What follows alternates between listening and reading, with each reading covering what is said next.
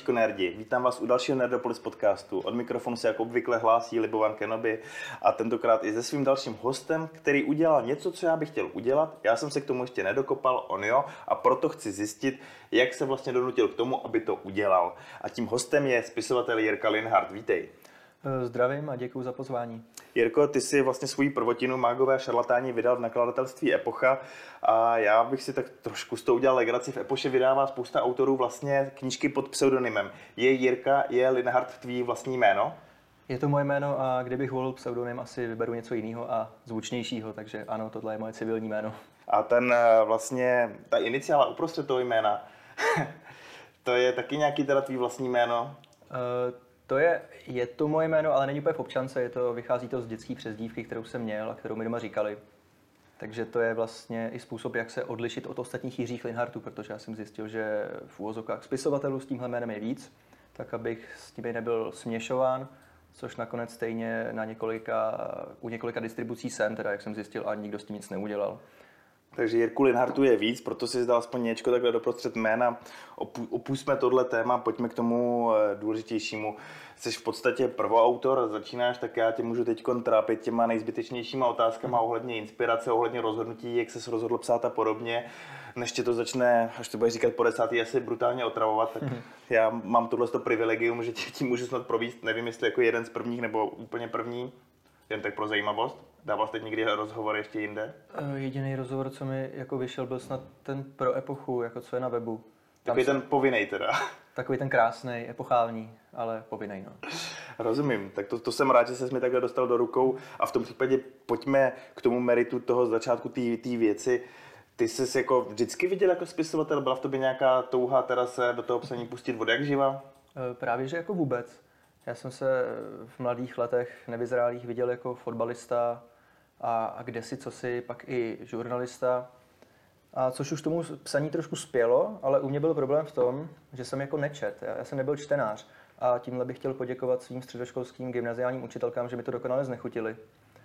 A až vlastně na vysoké škole, na žurnalistice, kterou jsem studoval a která mě vlastně k tomu psaní přiblížila, jsem začal číst díky vlastně eh, předmětu nějaká česká literatura v určitý době. Začal jsem číst víc a bylo i víc času vlastně na tu jako četbu jako takovou, takže jsem pročítal třeba starou knihovnu Podědovi, tam jsem objevil svoji srdcovku Šťastného Jima, což je od Kingsleyho Amyse knížka. Já jsem viděl, že mi to povědomí, to jsem četl na Gimplu, to je strašně skvělá knižka. Je to hrozně vtipný, jako suchý britský humor a, a tehdy si mě to jako získalo a snažím se podobné knížky vyhrávat doteď. Což já bych chtěl do toho vstoupil, já jsem naštěstí právě na Gimplu měl dobrý učitel, který mě k tomu čtení vedl a přesně jsem si i takovéhle knížky vyzobával. Třeba babičku asi nemůžu cítit, hmm. ale našel jsem si prostě v těch dekádách vždycky něco, co mě zaujalo, takže já jsem měl to, na tohle štěstí. Tak to závidím. E, no. ev, evidentně jsem měl být ale znechucený, protože kdybych byl znechucený, tak jsem třeba dneska tu knížku napsal nějakou. je to možný. Eh, každopádně k tomu saní, jak jsem vlastně k tomu došel. No, začal jsem teda už během vysoké školy nějak zkoušet povídky a hrozně jsem si myslel, jak jsou jako výborný, jo. Jenže ono, když jako nečteš, anebo čteš teda jako zřídkavě, tak to nejsou úplný hitparády, co z toho zejde. No, nebylo to špatný, nemyslím si, že by to neobstálo jako pěkná slohovka, nebo i nějaká práce jako k odevzdání na té vysoké škole. Avšak nemyslím si, že by to bylo publikovatelné. Tam spíš to takový pokusy, vlastně, na kterých jsem se postupně vypisoval, pak jsem přešel k nějakým jako delším textům a až to dospěl do fáze, kde mi jeden z těch delších textů tady v Epoše vydali. Já se vždycky, když se mi dostane do rukou spisovatel, ptám, jestli se jako s tím vydáním natrápil, jestli chodil a obťukal všechny ty nakladatelství, až nakonec teda našel to slyšení u toho jednoho, který si ho teda vyhlídlo, a nebo jestli měl štěstí a podařilo se mu vlastně zaujmout třeba to první, který i zaujmout chtěl. Jak, jak, se, jak se tobě dařilo? Hrozně špatně. Eh, já jsem vlastně obepisoval nakladatelství, eh, nevím kolik těch knížek, bylo by to víc rukopisů. Některý z nich si myslím, že by ještě třeba stály za vydání někdy v budoucnu, o některých si to nemyslím. Nicméně mě nejčastěji, pokud přišla odpověď, což se bohužel stává a já to chápu, v nakladatelství jsem jako taky dělal a nejde odpovídat na všechno a hned, tak pokud přišla odpověď, tak to bylo, píšete krásně, je to hezký, ale nehodíte se, nebo je to moc náročný pro naší cílovku. Jo, oni vždycky oceňovali vlastně jako tu formu, ale pro ně to třeba bylo moc jako složitý nebo tak. A, a to je vlastně pravda, že i teď, když mi vaše Kotrman, šéf redaktor, konečně teda dal nějakou reakci na tu knížku, taky jsem čekal dlouhou u epochy, co si budem povídat. Jako. ale když mi dal tu odpověď, on to jako sám přečetl a říkal, že se mu jako hrozně líbí, jak je to psaný. A což je vlastně jeden z aspektů, který, který když mám nějaký reakce, tak se tohohle týká jako toho způsobu nebo té formy a jazyka jako takového. Že je to jako ta nejvýraznější, nejvýraznější nějak jako část nebo složka toho v úvozovkách díla.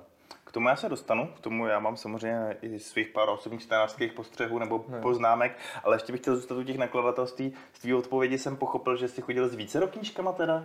Ano, ano, tak eh, vlastně, co jsem zkoušel, to, to bylo ještě během té vysoké školy, tak to byla taková pohádkově fantaskní novela. E, následovaly další dva, tuším, rukopisy.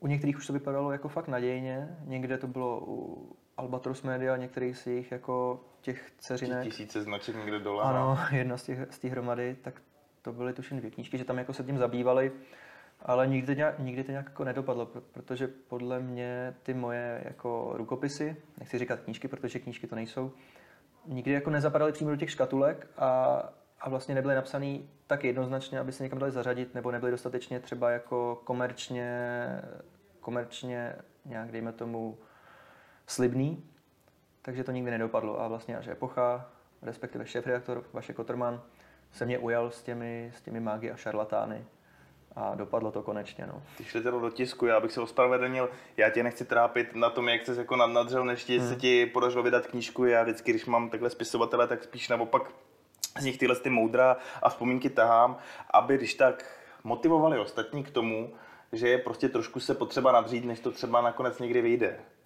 Takže jako, proto se snažím otevřít tuhle hmm. jakoby, stránku vlastně možná odvrácenou o tom vydávání knížek, protože si myslím, že spousta lidí má o tom zkreslené představy. Nedávno jsem zachytil na Facebooku nějakou samonakladatelku, která žila asi takovým bludu, že píše skvělé knížky a dala veřejně k posouzení nějakou svoji věc. A pak se strašně divila, že se na ní jakoby nastala kritika, měla obálku vlastně koupenou z fotobanky, byl na ní vlastně p- p- meč z pána prstenů. Teď mi vypadlo teda jméno, což je hrozný. A měla strašně zvláštní sloh, ale překvapivě jí na to nějaký jako doporučení napsal Ondřej Nev. Asi, asi bych řekl, že za peníze nebo něco takového. Hmm. A, a jakoby pak mi došlo, že občas teda trpí lidi asi nějakým sebeklamem, že jim jde něco, co jim třeba možná nejde. A ty si vlastně prošel zase sítem, kdy ti někdo profesionálně řekl, hele, ty stojíš za to, aby se o tobě svět dozvěděl vlastně. To je ta nejvyšší podsta, který se ti teď eh, dostalo. Jako. Jakoby jo. Nicméně k té motivaci těch autorů, ono jako... je to demotivující. Já už jsem vlastně sám furt jsem jako věřil, že by to mohlo vyjít, protože jsem si říkal, jako nepíšu tak špatně a lidi, co to měli možnost číst jako předtím, tak se jim to jako líbilo ale už bylo těch jako negativních stanovisek všelijak odůvodněných tolik, že jsem vlastně byl překvapený nakonec a tím, tím kladným vyjádřením epochy nakonec. No. Budíš ale jako přáno. stojí to za to asi, jako pokud, pokud fakt máte jako ten sen a, a nepíšete bídně jako ta paní, o který, o který teď mluvil Libor, tak, tak to zkoušejte dál. No. Ale jakoby, abych to ještě vrátil do kontextu, vlastně jeden z prvních, eh, kdo takhle přijal mý pozvání, byl Vojta Matocha, Prašina je dneska bestseller mm-hmm. a i on vlastně vzpomíná, že má narvaný šufle prostě rukopisama, který v životě světa asi světa ani nespatří, nespatřuje, posílal to prý taky všude možně, nikdo ho nechtěl a pak prý poslal Prašinu a tu prý chtěli všichni tam se to zase sešlo, že najednou si cítili, že tenhle potenciál prostě, tahle série má jakoby více lidí, tak tam si pak vybíral a došel teda, použil jsme Fepoše, ale došel takhle z pasece, mm. uh, to tak bývá, ale tak jenom tak pro zajímavost. Mm. Dobrý, pojďme se obrátit teda už k té samotné knížce Mágové a šarlatáni. Uh, popiší vlastními slovy, o čem knížka je. Uh, jestli by, kdyby četl ten rozhovor pro epochu, tak, tak víš, že to neumím. Já, já neumím popsat magii a šarlatány. Protože epocha samozřejmě jako se profiluje fantazy, tohle je nějaká fantasy edice, že jo, pevnost. A já jsem se jako, jako dlouho bránil, říkám, to není přece fantazy, jako nejsou tam takový ty klasický, typický a možná až jako stereotypní prvky. Na druhou stranu tam některé fantasy prvky jsou, ačkoliv třeba zpracovaný trochu jinak, takže dejme tomu, že to je neobvyklé fantazy, neobvyklá fantazy knížka, která, nebo jejímž jako tématem je nějaká historická pravda, jestli tu pravdu vlastně můžeme objevit zpětně a jak snadný je z té pravdy vlastně učinit mýtus, což tam je jeden z klíčových jako pojmů. Mýtotvorci, to jsou lidi, kteří vlastně pravdu vezmou a udělají si z ní, co chtějí. Asi to nebudu dál rozvádět, kdyby to někdo hodlal číst nebo, kdyby někdo třeba neměl dočteno ještě, tak eh, ať, ať není úplně jako zbaven momentu překvapení. A taky je to vlastně o tom, eh, co všechno může být jinak, ale to je samozřejmě taková jako, takový návdavek k tomu, co všechno v historii třeba se mohlo stát jinak a co se může člověku jevit jedním způsobem a druhý to vidí zase úplně rozdílně je to vlastně nějaká relativita celé naší reality, což zase zní moc filozoficky. Ty to teď právě strašně jako rozebíráš takovým jakoby školským způsobem z hlediska jako nějakých uh, přístupů a, a, a podobně. Hmm. Jako. Ale to je vlastně na tvý knižce zajímavý. Jestli to můžu zkusit schrnout já, jakoby, aby třeba si posluchači udělali... Co bude mnohem lepší, ano, prosím. udělali obrázek. Ty vlastně rozvíjíš příběh, který se odehrává v nějakých dvoučasových rovinách, hmm. kdy vlastně v nějaké naší současnosti je postava Karel, uh, poslední, mm-hmm který objeví vlastně skrze nějaké útržky, že existoval nějaký člověk uh, Fabricio Fabrici, nevím, jestli to vyslovu dobře, italště neměl by Fabricio Fabrici nebo něco takového? Možná, že jo, ale já to říkám tak jako ty. Jo. jo. Takže to souhlasím. A ten, ten se jeví jako, že byl vlastně v minulosti kouzelník a vlastně se všechno to, co vlastně o něm zjišťuje, jeví reálně. A pak se vlastně v tom druhém sledu příběhu věnujeme tomu skutečnému příběhu teda toho Fabricia, kde teda doopravdy se před námi jako rozvíjí nějaký jeho učení, kdy skutečně nějakým čarodějným učením prošel mm. a vlastně tím skutečným čarodějem byl. A tyhle ty dvě linky se vlastně neovlivňují, ale ta jedna vlastně retrospektivně nahlíží teda na tu druhou. A přesně ty říkáš, vlastně ten Karel se nějakým způsobem snaží odhalit, jestli je možný, že doopravdy nějakých 200 let zpátky chodil po světě teda nějaký reálný mák. Mm-hmm. Je to tak, no to je vlastně ta první část. Mimochodem eh, Fabricio nesnáší, když se mu říká kouzelník, jo? on je čaroděj. To tam je, to tam je vlastně taky nějak zmíněný, ale to je tak na okraj. že to tam je jako v podstatě ne slovní říčka, ale ty jako, tam mudlové můžu říct, prostě ty nečarodějové, nechci si půjčovat teda pojmy, to tam není použitý, ale tam nějaký nečarodě, nečarodějové říkají jako kouzelník a jsou opraveni záhy. No, každopádně ten Karel se to snaží zjistit a hlavně nechce, nechce pracovat na svojí závěreční práci. Ano, je to prokrastinace čirá vlastně. V podstatě jo. A e, zároveň se tím, jako vlastně on, on, on má ty výstupy, on má ty útržky svoje, kterých je pár a vlastně nic sami o sobě neříkají. Jo. To je taková ta takový ten spouštěč, který on vlastně se dá říct využije k tomu, aby nemusel dělat bakalářku. A když se dostane k nějakým jakoby oficiálnějším nebo řekněme encyklopedickým zdrojům, tak se to tváří, že vlastně ten Fabrici o Fabrici byl nějaký jako ten šarlatán a, a, a lhář a nevím, co ještě jako se tomu říká, nevím, prostě podvodník v podstatě. Podvodník. Jo. Mě, mě, to připomíná, jako jediný, kdo mě teď napadl, takovýhle mýtus se obestřel třeba kolem Rasputina, se taky říkal, on už čaruje a on už úplně jako má magické schopnosti a podobně, tak Fabricio není taková odporně odpudivá postava jako historický Rasputin, mm. ale na Karla takhle v té přítomnosti vlastně působí stejně, že to byl nějaký no, ty jsi jako řekl to hezký slovo, ten šarlatán, co zde něco navymýšlel a v tom vlastně v té době, kdy bylo těžké jakoby ještě vnímat možná tu realitu podobně, tak jako měl dojem, že teda ovlivňoval ty lidi kolem sebe, že si myslel, že teda nějaký čaroděj hmm. je.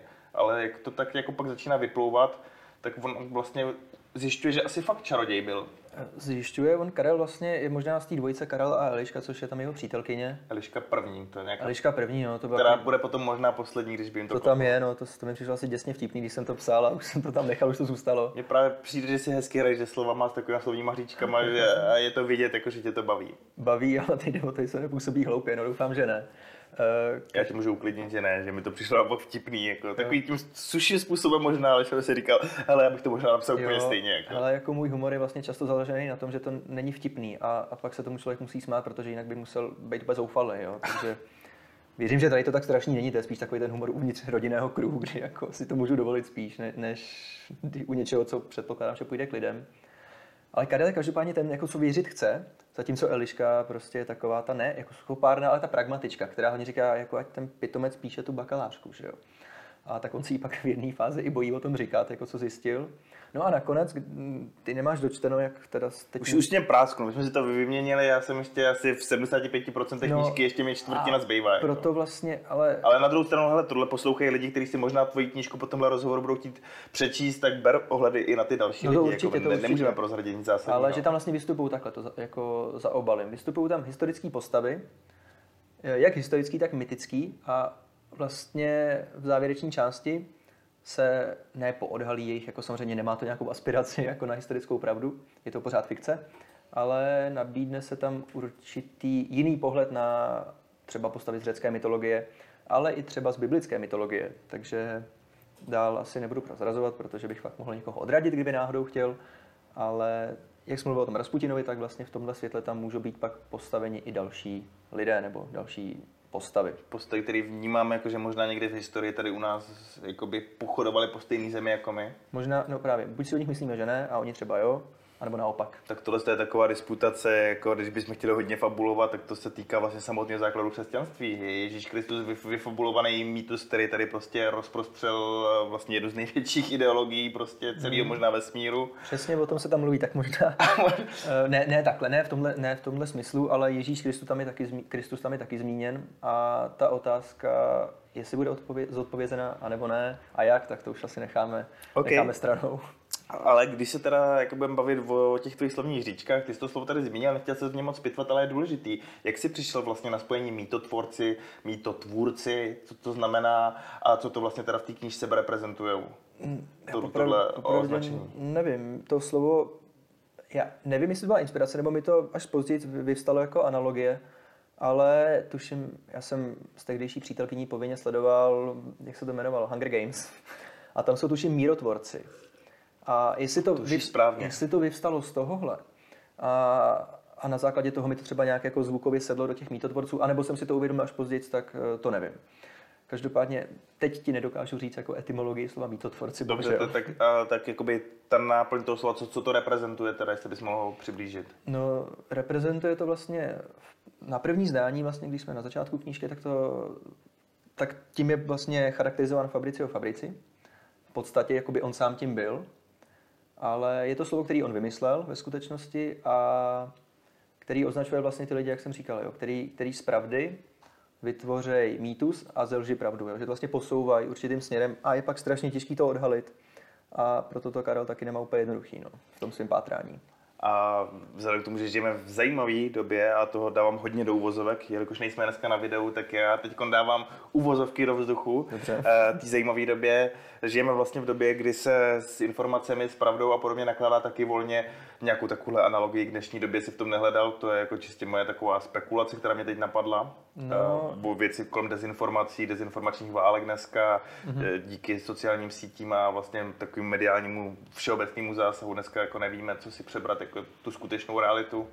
Eh, ono by to možná znělo hezky, ale já musím přiznat, že jsem to začínal psát na jaře, tuším 2018, jo, kdy to samozřejmě asi už nějaký jako fake news a, a dezinformace existovaly, ale nebyl to takový boom jako teď, takže mě spíš asi lákalo vlastně zjistit, co jak, nebo do jaký míry jako lze poznat na 100%, co kdy bylo a co ne. A já myslím, že to třeba poznat úplně nejde a že vlastně historie je vždycky jenom nějaký výklad, výklad nějaký reality, ale ne její přesný obraz. No. To říkáš správně, jako známý je vlastně to úsloví, že tu historii píšou vítězové, takže to, to je... i zmíněný, myslím, dokonce, no. jo, jo, jo. Někde. Uh, což je jeden určitě ze zkreslujících jakoby jevů, který prostě musí tu historii chtě nechtě jako ovlivnit. Uh-huh. Uh, co se týče tvého stylu psaní, já bych se možná zastavil na chvíli u toho. Ty píšeš takovým trošku pomalejším, přemýšlivějším způsobem, kterým možná i víc popisuješ třeba to okolí. Máš nějakou třeba inspiraci sám v nějakém knižním světě, nebo to taky vychází jakoby z tebe, že takhle ty rád píšeš prostě? Já se teď směju, protože když jsem psal mágy a šarlatány, tak jsem se snažil psát co nejvíc dynamicky. To právě jako je ještě, není tak obšírný, jak by být mohlo. Já jsem se fakt snažil při, týhle, při práci na této knížce postupovat jako co nejrychleji. Jo? A očividně to neklaplo úplně. Takže bohužel, nebo bohu dík, já nevím. Mně se ten styl jakoby zamlouvá, protože mi je blízký, ale nemusí být úplně tak, jako, nej taková ta klasická akce. Takže moje inspirace, to jsem se bál, že se možná zeptáš a říkal jsem si, že se připravím na to, nepřipravil, ale hrozně se mi líbí, ale to až po napsání tohohle uh, styl a atmosféra, kterou tím stylem dokáže vybudovat Ladislav Fuchs například. A když se pokoušíme nějaký povídky, tak mojí největší inspirací je asi jako Borges. No. Borges? To mě asi budeš muset dokonce ubízt do, do obrazu, kdo to je. Ježiši, no, tak to je další. To je... Vladislava Fuchse se chytám. Ano, eh, Jorge Ale... Luis Borges byl argentinský spisovatel, postmoderní a částečně magicko-realistický, který vlastně se proslavil spoustou povídek, který často stojí na zkoumání jazyka, ale tak jako zvláštně, tak mytologicky nebo myticky, mysticky. A teď to jako nedokážu schrnout, jo, ale ty jeho povídky jsou hrozně jako sugestivní, krátký a někdy perfektně vypointovaný, někdy vlastně to dovedou, on třeba psal o Asterionovi, což se ukázal, který se ukázal být vlastně Minotaurem například na konci a je to vlastně pak to do sebe zapadne. To jsou takovéhle povídky, kdy on čerpá z mytologie a z nějaký jako metalingvistiky, jestli se to tak dá říct. Jo, ale to jsem začal číst. Ty donutíš posluchače podle mě hodně listovat ve slovníku. Eh, používáš zajímavý slovní spojení, ale jakoby proč ne, aspoň budeme vzdělávat lidi. To přesně proto jsem tady, no, abych vzdělával jako to. To ještě kolem čeho se vlastně jakoby motá to naše povídání a to, co ty občas jakoby zmiňuješ, je mytologie, mýty, legendy mm. a podobně. Vypadá to, že máš nějakou jakoby zálibu v těch, těch pověstech a o tom vlastně, co ty příběhy znamenají pro formování naší kultury a podobně. Ono to je vlastně i dost jakoby taky cítit z té knížky vlastně, že na tom stojí jakoby, jestli je něco legenda, skutečnost, mm. nebo co se vlastně z té skutečnosti obsahuje do té legendy, nebo to, to, to, to skutečného dějepisu a podobně tak tebe to asi baví docela tyhle ty jako báje a pověsti. Baví, baví mě to. A vlastně, protože ten mýtus jako takový má vlastně i nějakou jako konstruktivistickou funkci podle mě. Jakože on buduje tu identitu nějaký civilizace konkrétní, třeba u nás to jsou, pardon, eh, třeba ty antické mýty a spolu s Biblí a vlastně to tak jako proniká do toho dnešního světa v těch slovních spojeních, jako umít si ruce nad něčím a Achillova pata a tyhle věci. A znova teda musím říct, že vlastně tahle tahle rovina toho, té knížky je nejvíc rozvedená nějak v té třetí části. Jo. Takže pokud eh, tam někdo dojde, tak se může v úzovkách, doufám teda, že těšit vlastně, ne v úzovkách, ale doufám, že opravdu těšit na něco z tohohle vlastně ohledně těch mýtů a jejich vlivu na dnešek a ohledně toho, jak vůbec mýty vznikají a podobně. Jinak já bych se vrátil ještě k tomu tvýmu stylu. Já jsem mm-hmm. teď takhle vlastně chronologicky měl v ruce Krev pro Rusalku od Kristýny Snigoňový, uh, píseň od Cely, první díl vlastně v sérii Míši Merglový a potom Tanec papírový draku Petra Brožovského a potom jsem teď vzal tu tvoji knížku, proto se nemůžeš divit tomu, že jsem si jako všiml toho, že, že se vlastně odchýlil oproti tomu, co tu třeba v uvozovkách i v Epoše bývá běžně standardem. Tyhle knížky mají samozřejmě každá trošku jiný přístup, ale jsou docela dost protknutý akcí. Hmm. Míša má samozřejmě fantasie meče a kůzel, takže je tam nějaká eh, středověká, jakoby středověký přístup k bitvám. Krev pro Rusalku je detektivka prostě s nějakým magickým paranormálním přesahem a Tanec papírový draku je knížka, která čerpala určitě inspiraci z Kulhánka, z Kotlety a po, po hlavě do akce a prostě vedle toho ta tvoje knížka eh, působí víc přemýšlivě, jakoby. Já jsem to vlastně zmínil, je z toho znát, že si hraješ těma slovama, eh, s tou etymologií, prostě s těma mítama a že z toho vzniká potom ta výsledná forma. Mm-hmm. To je jenom tak jako na okrem. Mně z toho teď nevyplývá ani žádná otázka, jako, ale chtěl jsem to tak jako nějakým způsobem zmínit. Ale člověka právě ovlivňuje to, co sám vstřebává, nějaký tady vlastně ty inspirace zmínil, Máš ještě nějakou jinou oporu pro ten svůj styl psaní, jakoby třeba, kde se u tebe vzal? Jestli ještě můžu se trochu navážu, ale eh, jak jsi zmínil ty ostatní autory, tak vlastně nevím, kdo to byl, ale ta knížka se mi, líbilo se mi ta definice, že to je taková jako pohádka pro dospělí, nebo fantasy pohádka pro dospělí. Není to čistě pohádka, ale má to k tomu asi blíž než těm akčňárnám jako od, od můžu říct kolegů tady z epochy. A co se týče inspirace pro tenhle styl, No, to, to je těžko říct. No. A to jsi říkal, že jsi ještě ho dynamičtil. Ano. To musí no. vycházet vlastně z tvý povahy vzat to kolem a kolem asi nějak. Asi jo, asi jsem takový moc užvaněný, no. Uh, přemýšlím o tom, kdo, co jsem četl vlastně předtím. Četl jsem nebo jestli jsi dělal i vůči tomu třeba rešerše, jakoby, možná se k tomu dostaneme později, jak si vůbec mm. ten příběh stavěl, nebo jestli z tebe vycházel. On ze mě eh, vycházel, pak samozřejmě jsem musel hrát nějaký realist, to už nikdy nebudu psát o takhle staré době, protože já mám tendenci to jako fakt všechno mít podchycený a, a neměl jsem a pak s redaktorkou vlastně paní Kajnarovou jsme to ještě dolaďovali z hlediska nějaký historiografie, což byla druhá část nějakých jako rešerší. Ale já pořád přemýšlím o té inspiraci nějaký, no, ale v té době, co jsem mohl číst, no, jsem třeba Egyptiana Sinueta pár let předtím, což je hodně jako rozvleklá knížka. Proti tomu jsou mágové a šarlatáni jako jednohubka prostě jako na dvě noci. A jo, to možná bylo tím, že jsem hodně čítával vlastně tyhle, nebo Kuovádis, jo, tyhle vlastně historické knížky, 100 roku samoty, což je vlastně asi tomu i žánrově relativně blízko. Jo. Tak možná proto, no. ale teď vlastně co píšu, tak už za prvý zase čtu trochu něco jiného a za druhý vlastně se snažím i jako psát jinak, protože by mě asi nebavilo psát furt stejně, no. takže třeba když něco vyjde tady v Epoše nebo, nebo jinde, já bych samozřejmě rád Epoše, protože jako nechci působit jako, že chci publikovat jinde, ale... To říká jenom proto, protože nás tady poslouchají teď. to nemělo zaznít.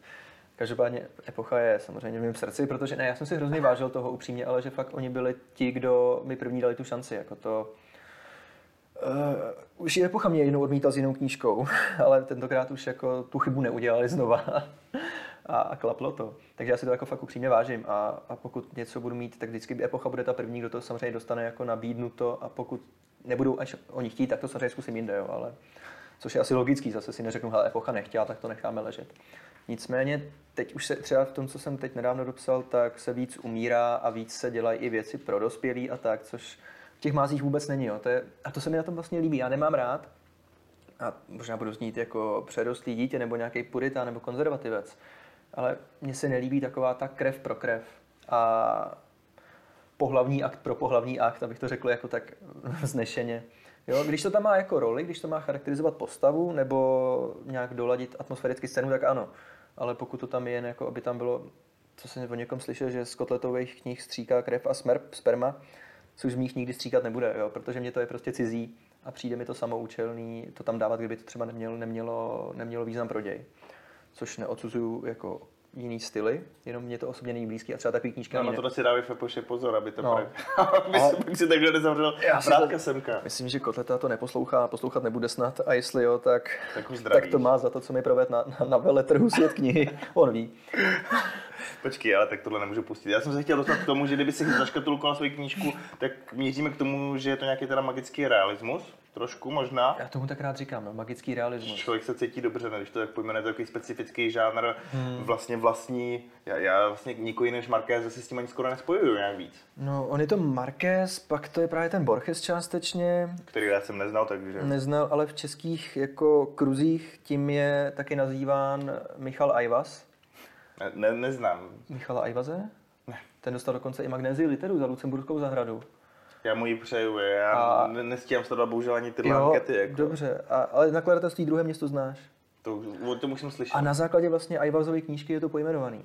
Jo, on, on napsal o druhém městě, což bylo město vnořené jako do nějakých kontur Prahy, nějakých jako vnitřních světů a mně se hrozně líbí jako Ajvazův styl. Nečet jsem teda jako od něj všechno, ale třeba z těch českých jako magických realistů, můžeme-li to tak nazvat, tak je to on, anebo v Rusku Bulga, Bulgakov potom, jako třeba. To je pravda. Mistra Markétka. Tak a teď se vrátíme k tomu, co je potenciálně bulvární a zajímavý, co ti Kotleta provedl na světu knihy. A on mi jako nic neprovedl, ale jako dobře.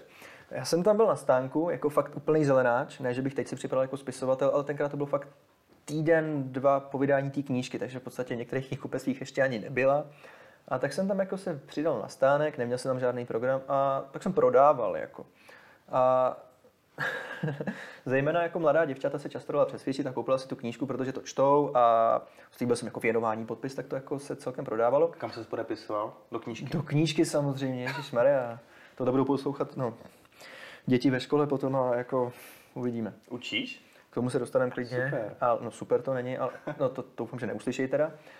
Ale Každopádně přišel předseda jedné strany, já si to můžu říct asi, Jasně. jo, předseda Pirátů Ivan Bartoš, že jde jako koupit kotletu, říkám, ale koupí kotletu, koupí i to moje. Koupil i to moje. Řek, ptal jsem mě, jestli se tam dostatečně umírá, říkám čtyřikrát minimálně, což je vlastně maximální číslo, dvě smrti, dvakrát dvě nějak. A jako, protože mu to asi bylo blbý, že když jako znám je, jeho příjmy poslanecký, tak si to koupil. A nechal si to podepsat. A pak přišel jako kotleta a že se jako vyfotí Kotleta a Bartoš s tou kartonovou siluetou, nebo jak jsem řekne, nevím. Prostě, Agi. Ag, Agi, no. A oni se jako fotili a Bartoš jako prostě jako v, dobrý, jako v dobrým úmyslu asi vzal ty knížky v obě. Měl tam moji knížku a Kotletovu. A říkal, ty a já to ještě fotil. Jako. Říkám, bezva, kliknu se na tu knížku, aby se zaostřilo na ní, že jo.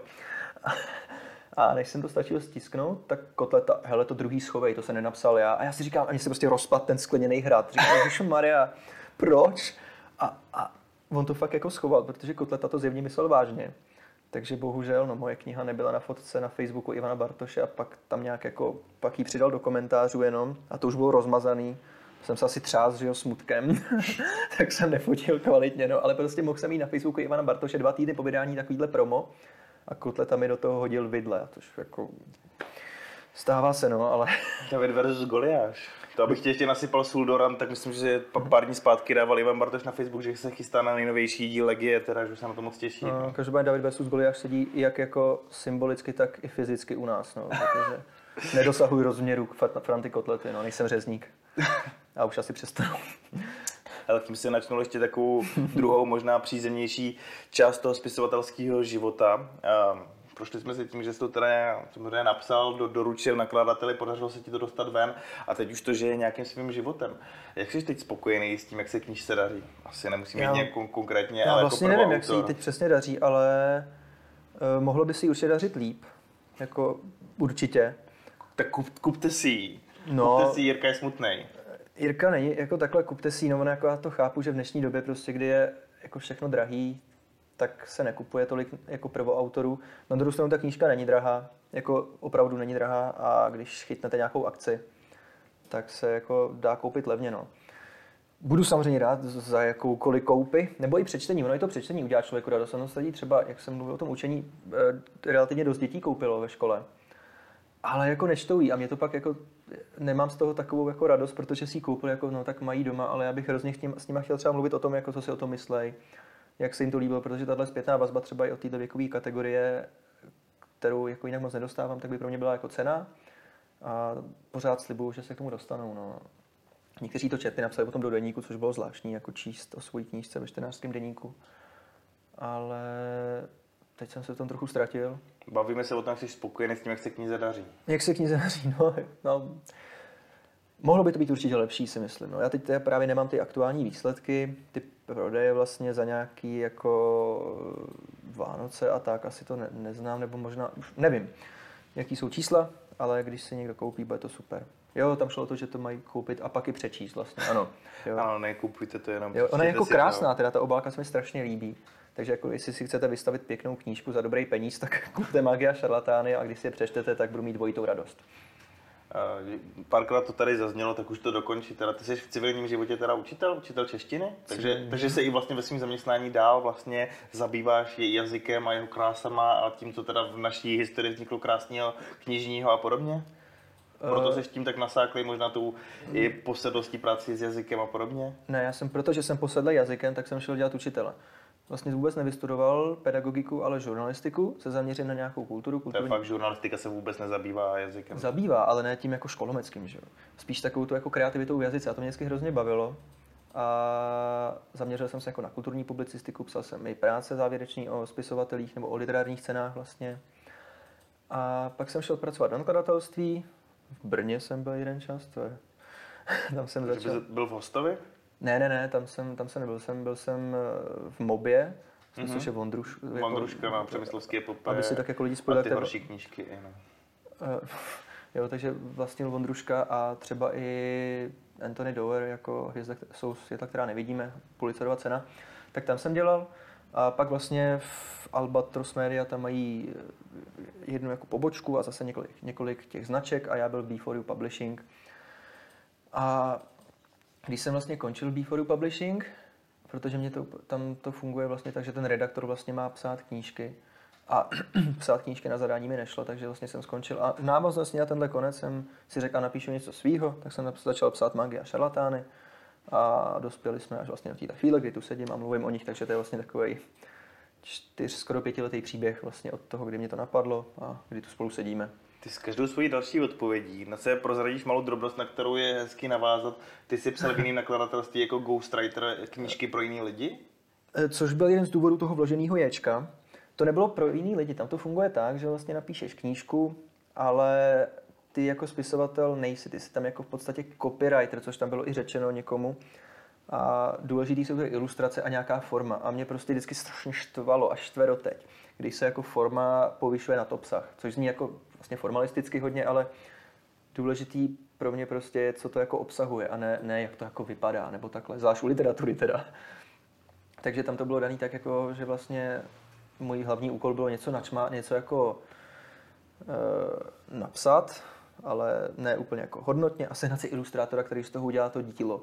A takhle vlastně dvě knížky jsem stihl dopsat a nebudu je jmenovat, protože jim nechci dělat reklamu, protože z nich nic nemám. Nebudu to z tebe tahat. No, každopádně, když jsem napsal a a dokonce, když jsem odcházel, tak mi bylo jako nabídnuto, že dostanu za to autorský honorář, když to nějak, nevím, nějaký, nějaký podmínky, já jsem si řekl, že ne, že kdo ví, jak se to bude prodávat, tak jsem nakonec jako zůstal, nevím, jo, každopádně z těch knížek nic nemám, takže nemusíte, nemusíte, jo. Tak, tak se vraťme k té tvojí, v rámci vlastně té přípravy, jak se ti pak pracovalo vlastně s redaktorem a třeba krátili jste hodně, musel si to hodně zkousnout, jakoby, v rámci nějaký tý prostě redikce, říkám to dobře? Reda, redakce. Redakce, normálně, tak. No. Takže už jsem se chtěl tak Já myslím, že spíš jako redaktorka musela zkousnout mě, protože ona teda jako ocenila, že tam je fakt jako strašně málo chyb v porovnání s jinými autory epochy a tentokrát jmenovat teda jako nebudu.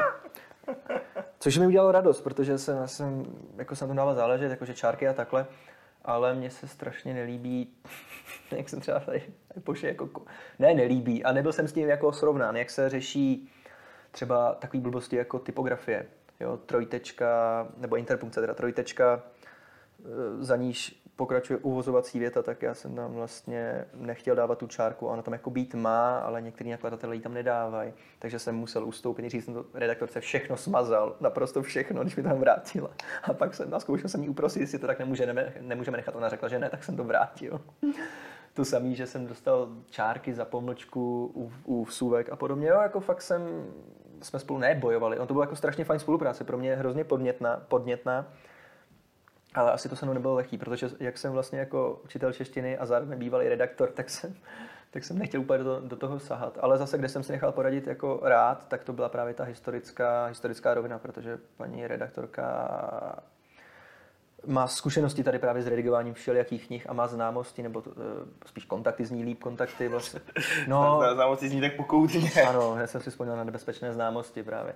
Má kontakty jako v těch univerzitních jako kruzích, takže mi se spoustu věcí pomohla a fakt to tomu textu jako prospělo určitě. Ty jsi to nakonec v úvozovkách zkousnul, protože jsi pochopil, že je to k lepšímu? Takhle, tyhle, tyhle, tyhle změny jsem chtěl od začátku, protože tam jsem jako neměl protiargument. Jo. Tam jsem byl fakt rád, že mi někdo řekne, hele, takhle to být nemohlo. Já jsem tam třeba měl nějakou blbost ohledně lesů, jo, že tam jo, že to fungovalo jinak, což jsem fakt ocenil. Mě nenapadlo tohle řešit, takže jsme fakt společně tohle doladili, ale jako pravopis a, a psaní slov dohromady a zvlášť, jako třeba v tom a až až, nebo už, už jo, tam taky detaily, ale který se mi třeba nechtěli měnit, ale nakonec jsem jako většinou ustoupil. No. Jako nechtěl, jsem, nechtěl jsem být zase jako u prvotiny takhle problémový.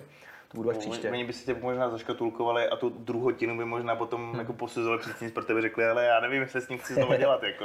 ale už jsem si předběžně domluvil, jako, že paní Kaňarová, když bude moc a já ještě na nic budu vydávat, takže si ji vyžádám jako redaktorku, protože se mi s ní fakt jako pracovalo dobře. Ono to možná tak nezní, ale bylo to super a hlavně jsem z toho cítil, že opravdu jako se té se snaží hodně pomoct, což mi udělalo jako radost, že jí na tom záleželo, což je asi normální u redaktora, ale mohla to určitě odbít jako svižněji, kdyby chtěla a neudělala to, za což jsem fakt rád a taky jsem jí za to děkoval. To je dobře, to jako za dobrou práci se vždycky sluší poděkovat. Takže doufám, že to teď si poslechne a příští knížku zase děláme spolu. Eh, já bych se chtěl ještě zeptat na tu druhou část, kterou úplně autor nemá vlastně pod rukama, a to je už ta zmíněná obálka. Ty máš tady vlastně nějakým způsobem malovanou, je tam ta drakonie, protože ty nemáš draka v knížce, ale máš drakony. Ano, ano. Uh, tak Měl jsi možnost ovlivnit podobu obálky, nebo dostal jsi třeba nějaký návrhy, které se pak nějakým způsobem dodělávaly, nebo to za tebe vyřeší poptá epocha, musíš se pak s něčím smířit? No tak asi si můžu být upřímný, což můžu, protože proč ne, že jo, teď ať jsme, ať jsme, ať se O tom, že tady na tebe míří zbraní, mluvit nebudeme. Jo, dobře. Ne, tady máme příjemnou kolegyni, no samozřejmě. E, nicméně obálka, já jsem měl návrh, co by na té obálce mělo být znázorněno. Nejdřív to teda měla dělat jedna ilustrátorka, nakonec neměla nějak čas, nebo tak to vzal pan Senkl. Já jsem z toho měl ohromnou radost, protože se mi jeho ilustrace strašně líbí a už jsem ho znal vlastně s chodou okolností z toho Before You, kde on taky hodně ilustroval a vždycky s ním byli všichni spokojení, protože jako, jak to vypadá a je, jak vlastně jakoby je profesionálně nastavený. Takže když jsem zjistil, že to bude dělat Senkl, tak jsem měl radost. On udělal první náčrtek podle mého návrhu a mně se líbil. A pak to tady skonzultovala vlastně redaktorka s šéf-redaktorem a řekli ne, jako, že to vlastně není, že to není jako dostatečný tahák na obálku, že to vlastně tak jako zaniká. Takže redaktorka vybrala tenhle úryvek, co tam je vlastně, což se týká té jeho té Fabriciovy tovariské zkoušky a nějaký...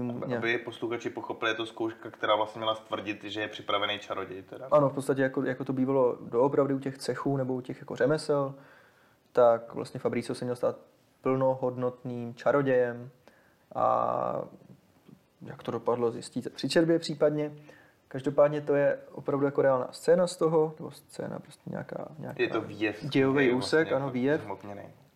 A takhle se mi to líbí hodně, ale původně mi přišel návrh a já jsem byl fakt jako nepříjemný. A to jsem jako, pak jsem toho trochu litoval, ale v tom mailu, který jsem poslal paní redaktorce, jsem byl jako rozhořčen, protože to vypadalo úplně jinak, než jako by to odpovídal ten Fabricio. Vypadal, že se prostě zamotal do nějakého křoví jak postižený. Jo. Tam vůbec nebylo poznat, že jako něco dělá. Vypadalo, že šel sbírat pampelišky a nevšim si bodláky. To jsem fakt byl strašně jako zoufalý. Pak ta drakonie, ta nejdřív vůbec nebyla vidět na tom, tak jsem jí označil, že vypadá jako šňůra od mikrovlnky. A, a přišlo v zápětí jako upravená, upravená verze přišla a to už jsem jako všema deseti bral. No. A dokonce jsem ten janta, jantar, co tam jako je, tak neměl barvu jantaru, což mi taky docela vadilo. Takže nakonec se to jako upravilo a je to krásný a fakt z toho mám jako radost. Posluchačům doporučuji, ať si teda vyhledají, jak dneska obálka vypadá a srovnají to teď s tím vyprávěním a zkusí si představit, jak to asi vypadalo předtím. No, to, to ať si zkusí představit, prostě nebyla tam ta akce, ta drakonie nevypadala jako drakonie, vypadala fakt jako, jako nějaký divný had, který se plazí kolem stromu a teď, to, teď to vypadá jako fakt pěkně, podle mě tedy. Já si teď ještě schovávám v hlavě jednu takovou otázku, je možná troufalá, ale četl jsi Čaroděje ze, ze země moří? Mm, ne. Nečetl? Bohužel. Mně to právě připadalo, když jsem viděl, jakým způsobem jako Fabricio se stává tím čarodějem, tak mi to tam nějakým způsobem trošku připomnělo. Je to hodně nadnesený čaroděj ze země moří, je ve vší úctě teda jako velkolepá, obrovská high fantasy, jako nadspaná vlastně do nějakých čtyř knížek a napsala mm. to Ursula Lagvinová, což je Teď se tváříš ty, že nevíš? To je, Přiznávám, to je těžký, no. to je jedna z nejlegendárnějších fantasy spisů, tady psala i statě o tom, proč číst fantasy a potom právě jak třeba takovýhle tvorové bájný vznikaly a pronikaly vlastně do literatury a ona je vlastně jako profesorka v podstatě, která s tímhle tématem strávila celý život a emancipovala i dost ženy jako v tomhle žánru. Teda. To je možná tím, že já vlastně i proto jsem se možná bránil označení fantasy, protože nejsem vlastně takový ten jako geek, nebo jak Geek používáme, my ne, jsme nerdopolis, tak spíš nerd. Nerd, pardon, nerd. Jo, nebo, takže jako mě se ty, já, já vlastně nečtu čistý fantazy ani. Jo, což zní možná hloupě teď tady v Epoše, ale zároveň knížky jako je tahle jsou mi blízký, jo, ty, ty magové neznamená to, že bych četl svoji knížku pro boha, jo. I když občas jsem to v metru dělal, abych si trošku jako udělal fame, tak jsem tak jako čet a čet jsem to tak samozřejmě. A to lidé takhle při v obliči. Jako... Čet jsem to kolmo k podlaze, takže se vypadá jak prostě blbec s novinama, ale už to nedělám, já už jsem z toho, nebudu říkat vyrost, ale už mě přestalo bavit a vozím si už jenom jednu knížku. ale dělal jsem to tak, že když jsem četl svoji knížku nějakou, jako co jsem měl rozlišenou, tak jsem říkal, už mě nebaví, tak otevřu mágii někde. Ideálně jsem tam našel nějakou chybu, takže jsem toho zápětí litoval. Jsou tam chyby, kdo je najde všechny, dostane knížku zadarmo. Já mu... To si věříte u Jirky, já tohle nemůžu garantovat. Takže Garantuju, kdo najde všechny kni- chyby v té knížce. Tak ať napíše do epochy. Ať napíše do epochy a kontaktují mě a já jim dám seženu podepsaný výtisk a dostanu ho free. Bys mohl zvládnout se na podepsaný výtisk, no asi. jo, to je pravda, to bych asi zvládnul. Podepsaný mnou, no tak jo, to jsem neřekl dobře. Každopádně to nenajdou, jako já jsem to zkoušel dávat lidem a oni na to koukali, kde tam je chyba, takže jako. A já to dost často přehlížím, mě to pak samotně ruší při čtení. Hmm. Já jsem teď se přichytil vlastně při tom, při čtení komiksu, Krev vydala vlastně zázraky Marvels, a udělali tam chybu. Dali tam vlastně stránku, která má být v tom komiksu později dvakrát a dali tam jednou místo jiné stránky, takže vlastně vypadlo ve čtení celá jedna stránka a zůstalo tam dvakrát. To si asi všimne člověk. Já jsem to všiml. Já jsem to všiml, říkám, ale tohle je chyba, to si musím i někam poznamenat, třeba, protože jsem potom na to psal recenzi. Ale já jsem se pak zase začetl do toho děje a já jsem to pak vypustil z hlavy. Tohle. A oni potom později vlastně veřejně vydali, že si uvědomuje tohle chybu udělali, že to hrozně mrzí a že vlastně každému klidně na požádání teda vytisk vymění, že budou dělat druhý přetisk, nebo prostě hmm. udělají přetisk a vymění to. Takže mě ty chyby, já, já když na to narazím, jak si řeknu, ale tady asi chybí čárka, nebo tady vlastně je nadbytečný písmeno, který uteklo, hmm. tak si řeknu OK, ale pak jedu dál. A vím, hmm. třeba, že při spoustě recenzích někdo do píšky do toho strašně hraje a strašně jako říká, prostě úplně jako, to mě strašně ruší zážitek ze čtení, jsem úplně zklamaný. Já si to dovedu představit u úplně amatérsky zpracované knížky, kde doopravdy vypadají hmm. slova, takže nedává smysl čtení, ale tyhle si drobnosti mě neruší. A já bych to možná přemostil k jedný z posledních otázek. Jak jsi vlastně spokojený s tou zpětnou vazbou vlastně od čtenářů? Čteš recenze, A snažíš si z toho jakoby něco odníst, když je negativní, jako dotýká se tě to, nebo pochopíš třeba důvod, proč to někdo negativně ohodnotí a jakoby hmm. snažíš se třeba z toho ponaučit pro nějaký příště? Hele, jakoby jo. Ono teda samozřejmě, když někdo napíše komentář nebo recenzi, tak a to zní teď to bude jít na bubřele. Já mám třeba pocit, že to jako vlastně si vykládá jinak, že jakoby nepo, nepochopil v úzovkách, co, proč ta knížka byla napsána, nebo s čím, jo? že vlastně v tom hledá tu fantazi a proto jsem se vždycky tomu označení bránil, protože ono to jako fantazi vlastně nemůže, nemůže obstát, podle mě. Nemůže to obstát jako klasický fantazi ani jako akční fantastika moderní. A proto mě to vždycky jako trochu ne mrzí, ale vlastně, že já si myslím, že tam je jako rovina nebo vrstva, kterou třeba ty klasické fantazie nebo ty akčňárny jako nemají a že to lidi v tom nehledají nebo nechtějí najít, nebo jim to tam jako uteče. A proto se mi často stává, a to jsem se shodl i vlastně s jednou z prvních čtenářek toho, jako čtenářek rukopisu ještě, mm-hmm. že ta střední, ta prostřední část mě se líbí nejvíc. A, ale v recenzích nebo v reakcích, anebo i od těch jako studentů nebo žáků, to vlastně vyznělo tak, že ta prostřední část je jako nejnudnější. A ono to tak asi bude, protože těch ohlasů je fakt hodně.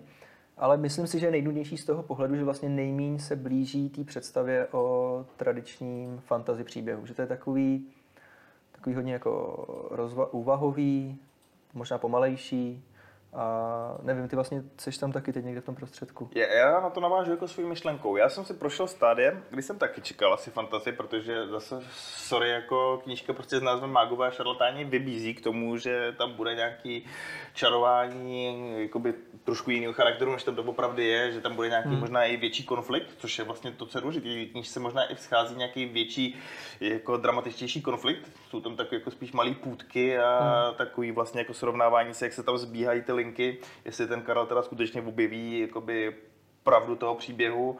A my sledujeme poměrně vlastně dost civilní příběh toho Fabricia, který sice je čaroděj, čarodějně ovlivňuje to svý okolí, dělá v podstatě divy, je tam dokonce i mluvící zvíře, nechci jo. to úplně specifikovat, ať si na to lidi přijdou to, ale jo, čekal jsem to jiný fantasy, takže já jsem se první stránky vlastně srovnával s tím stylem, říkám, OK, tohle je jiná knížka, tak já se s tím teď musím srovnat a hlavu si nastavit na to, že čtu trošku jiný formát. A v tom prostředku naopak už jsem byl jakoby, nebo v tom prostředku, kde teď jsem, jsem slazený s tím, že vím, co čekat. A mě to teď jako právě baví číst a říkám si, s čím teda na mě jako vyběhneš na ten konec. Jako. Jo, tak to rád slyším upřímně. Ne, ne, to je fakt jako moje upřímná reakce ale zároveň si myslím, co jsem si já jakoby načetl a pochopil jsem, jakou k tomu dostáváš zpětnou vazbu, že přesně na tom to ztroskotává, že to vezme do ruky čistokrevný fantazák, který jakoby hmm. čeká asi to, co epocha servíruje běžnějc. Přesně tak. A pak se třeba nesrovná právě s tou změnou jakoby stylu, možná i vlastně žánru, vlastně, protože on to fakt není jako fantasy úplně. Není, no. je, to, je to vlastně taková něco jako nějaká mytická četba nebo magicko-realistická a jestli vlastně o to, jako ne, nečeká o to asi nikdo jako uh, Legi, že jo, protože to vychází v jiný, v jiný edici, nebo takhle, to je samostatná řada, ale ty kotletovky vychází třeba v jiné edici, ale v téhle edici, v té pevnosti vychází třeba ta Míša Merglová, což je vyloženě taková ta klasická fantazy. Tak to je Barbara Konanovské v podstatě. No takový. a pak tam je Lucie Lukačovičová, tuším třeba, taky. No. A to bude tak, jako s tím nej, nejsem tak obeznámen, já mám třeba jako ty knížky od Míši mám doma, jsem nějak jako získal tady, ale jo, je to určitě jiný a je to, tohle je stopro, ta moje knížka je prostě míň akční, míň krvavá, míň se jako žene ku předu. A...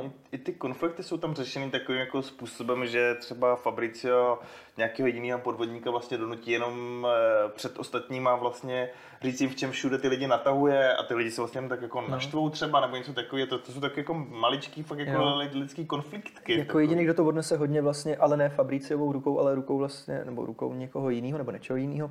Jsou tam vlastně ty fakt jako špatný jako pytláci a, a, a šamani, což vlastně o šamanech se tam taky člověk dočte. A mně šlo i o to vlastně tu magii ne jako ponížit, ale udělat ji tak, že by opravdu jako mohla někdy existovat. Že nespočívala v tom jako mávat hulkou a avada kedavra, ale fakt jako v ovládnutí lidské psychiky, porozumění přírodě, nevím, co tam ještě je. Že levitace vlastně není jako lítání, že lítání je blbos, ale levitace se dá natrénovat. Takže vlastně to všechno doopravdy mohlo jít, ale šlo to, nešlo to, to vlastně ne, jako je to ten princip toho zjistit, jak to bylo. A vlastně už to, že sledujeme toho Fabrice a zjišťujeme, že ta magie nebyla ta klasická, ta velkolepá Harry Potterovská třeba, ale že to bylo něco trochu jiného, tak to třeba člověk si řekne, jo, jako třeba doopravdy, jako ne, že by teď někdo začal věřit na tohle, jo, ale v rámci toho příběhu, že ten Karel vlastně to čte úplně jinak, než jak my to, my to sledujeme eh, spolu s tím Fabriciem. Já teď možná už tahám spaty jako vzpomínky, ale připomíná mi to, když jsem četl knížku Mák, já už nevím, kdo to napsal, nějaký řek, tuším, a tam to přesně takovým způsobem postupovalo, to strašně moc stránek. A vlastně Nebyl to John Fowles, má? Možná. To je knížka, která se odehrává v Řecku. Tak, tak takhle, nebo to nenapsal, řekla, odehrávala se v Řecku. Ale to je spousta mystifikací tam. A tam to se právě tak jako s tou mystifikací to tak nějak jako pojilo, tak mě to, to je tak super jako... knížka, no, ale teda ten závěr mě trochu zklamal, to jsem někam... Já už si to právě ne, nepamatuju, já vím, že teda jsem to četl poměrně vděčně, ale nezůstalo to. Je to taková fakt tlustá knížka, no. on jde učit na řecký ostrov, kde poznává vlastně někoho, Uh, jmenuje se ten člověk řecky, teď si nespomenu jak, to je trapný, protože jsem to, jiný bych si vzpomněl, ale klasicky teď ne. A zamiluje se tam do někoho a, a vlastně ty lidi s ním hrajou několika, několika To, to je taky mystifikační, no? ale tak nevím, proč mě to teď tak jako vybublalo. Nevím, každopádně je to super jako knížka. Ačkoliv ten konec byl takový možná, mně se ne, mě nesednul ten konec, ale jako John Follows dobrý, no, nebo on psal víc knížek a, a každou vlastně v jiném žánru trochu, což je teda odbočka úplně mimo, ale... A když bych si teď dovolil ti položit poslední otázku, mně, mně skoro připadá, že bys si spřál, aby v té historii ta magie nějakým způsobem existovala. Věříš na to, že třeba někde kolem nás bejvala nějaká magie, nebo že i dneska někde v určitých třeba krajích něco magického takhle je, co třeba dneska ani v té úrovni vědeckého poznání nedokážeme úplně obsáhnout a možná to má právě pořád to svý kouzlo. Teď to bude znít úplně jako... Ale nebo si... jsou tohle to právě to, no. to spektrum vlastně té vysoké vědy, který jenom nerozumíme a až se tam dostaneme, tak to pro nás bude zase prostě něco, co bude mít vysvětlení a tudíž to nebude teda kouzlo. No, já, jsem, já se musím přiznat a bude to znít možná, že si protiřečím, no, že protiřečím svý knize, ale jsem jako těžký racionalista a odmítám jakýkoliv jako spekulace o o duchách, jako, nebo já bych chtěl říct duších, ale to by zpíval se slovem duše, ale v duši taky nevěřím mimochodem, takže nejenom zrzouni nemají duše, ale, nikdo, nemáme ale duši. nikdo nemáme duši podle mě. A, a možná se to odráží vlastně v tom, že jo, magie je možná, ale taková, ale taková vlastně, dejme tomu, rozumově pojmutelná. Takže vlastně paradoxně eh, ne, nepod, nebo ne, nepodporuju, ale nevěřím tomuhle, odmítám prostě jakýkoliv nadpřirozeno a, a tak, no, takže tahle kniha, ale možná tady tak zase na, jako možná tady tak trochu jako ventiluju nějakou část, která by tomu třeba věřit chtěla, jo, protože tady je zmíněný vlastně, že všechno stojí i na nějaký víře, ale možná Možná tam kritizuju sám sebe, protože tam někdo říká, že vlastně lidi často radši popřou to, čemu nerozumí, než abych to uvěřili, takže třeba jsem jeden z těch popíračů a bez děky jsem se tu strefil sám do sebe, jo. to by byl celkem smutný, ale je to možný. Aspoň, že to přiznáš. Hmm. Tak když bych ti dal na závěr ještě prostor třeba říct něco sám od sebe, na já jsem se nezeptal, co by si chtěl ještě posluchačům takhle předat. Je, napadá tě něco? Oj, no, to je dobrá otázka. Ale to není, to je ta nejlínější otázka ever, ale... Blbě, jako blbě se na ní odpovídá. Nechtěl bych právě jakoby opustit ten rozhovor, aniž hmm. by ty třeba řekl něco, co by si fakt chtěl sdělit. Jako. Ježíš Maria. Ne, no. Neber jméno možného mystického mága nadarmo. No, Dokonce dvou vlastně, víš, dvou ještě dokonce. Pany. Nevím, ať... Můžu říct úplně něco mimo, Můžu říct ať pak hledá každý svůj význam v tom, že mou nejoblíbenější květinou zůstává pampeliška. No, to je velmi jako, jak jsem říká, zašifrované sdělení.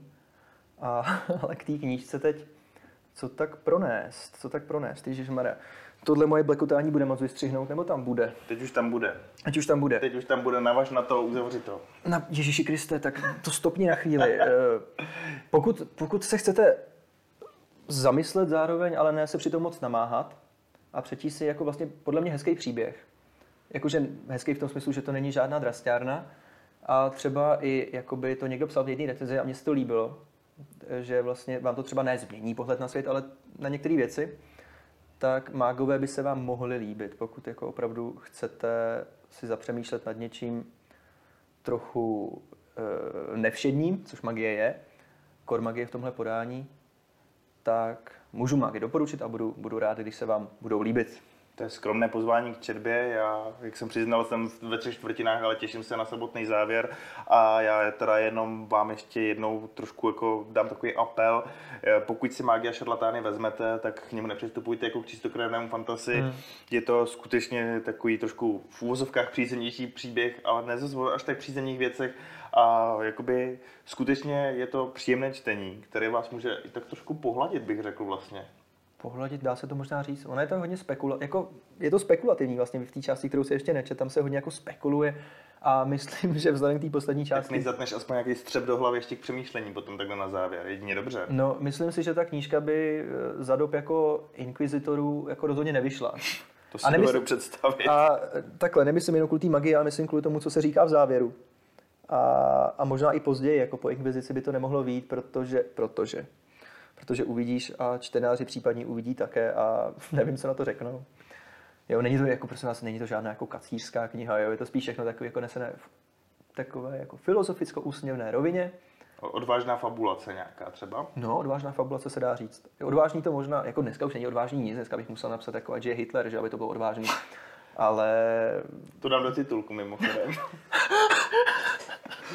Já si legraci, ale kdybych chtěl jako hodně, hodně jako lacině nahánět jako posluchače, tak... Takže si mám už. Takže Jiří je Linhard, takže Hitler jako... Takže já si zbalím kufr pomalu s kartáčkem na zuby a, a jako spěchový a, a, jako. a pochyby to bylo takový symptomatický epocha s tím jakoby zobrazováním vzhledem tomu, že tou druhou nohou, na který epocha stojí, jsou historické knížky, že už tady vlastně měla problém, že jim smazali Facebook kvůli tomu, že si dělali Ježiš. promo na knížku vlastně o nacistickém Německu a no, na Roman, byl Hitler. Roman Bureš to má vlastně v nějaký svý knize, ne? To, na, to, to, to z toho pekla vyle? Ne. No on má nacisty proti pekelníkům, ne? To jsem tak postřehl. Uh, to mýval Kulhánek. Já teďko nevím, jako já ne, ne, neznám jakoby přesně bibliografii Romana Bureše. Já taky ne, ale to ale, ale jako Kulhánek vlastně, teď nevím, jestli to byl teda noční klub, tam byly, říkal jsem, tři, tři stříčkové, byly to vlastně jako ty tři nejvyšší nacističtí pohlaváři, který vylezli z pekla. Jo.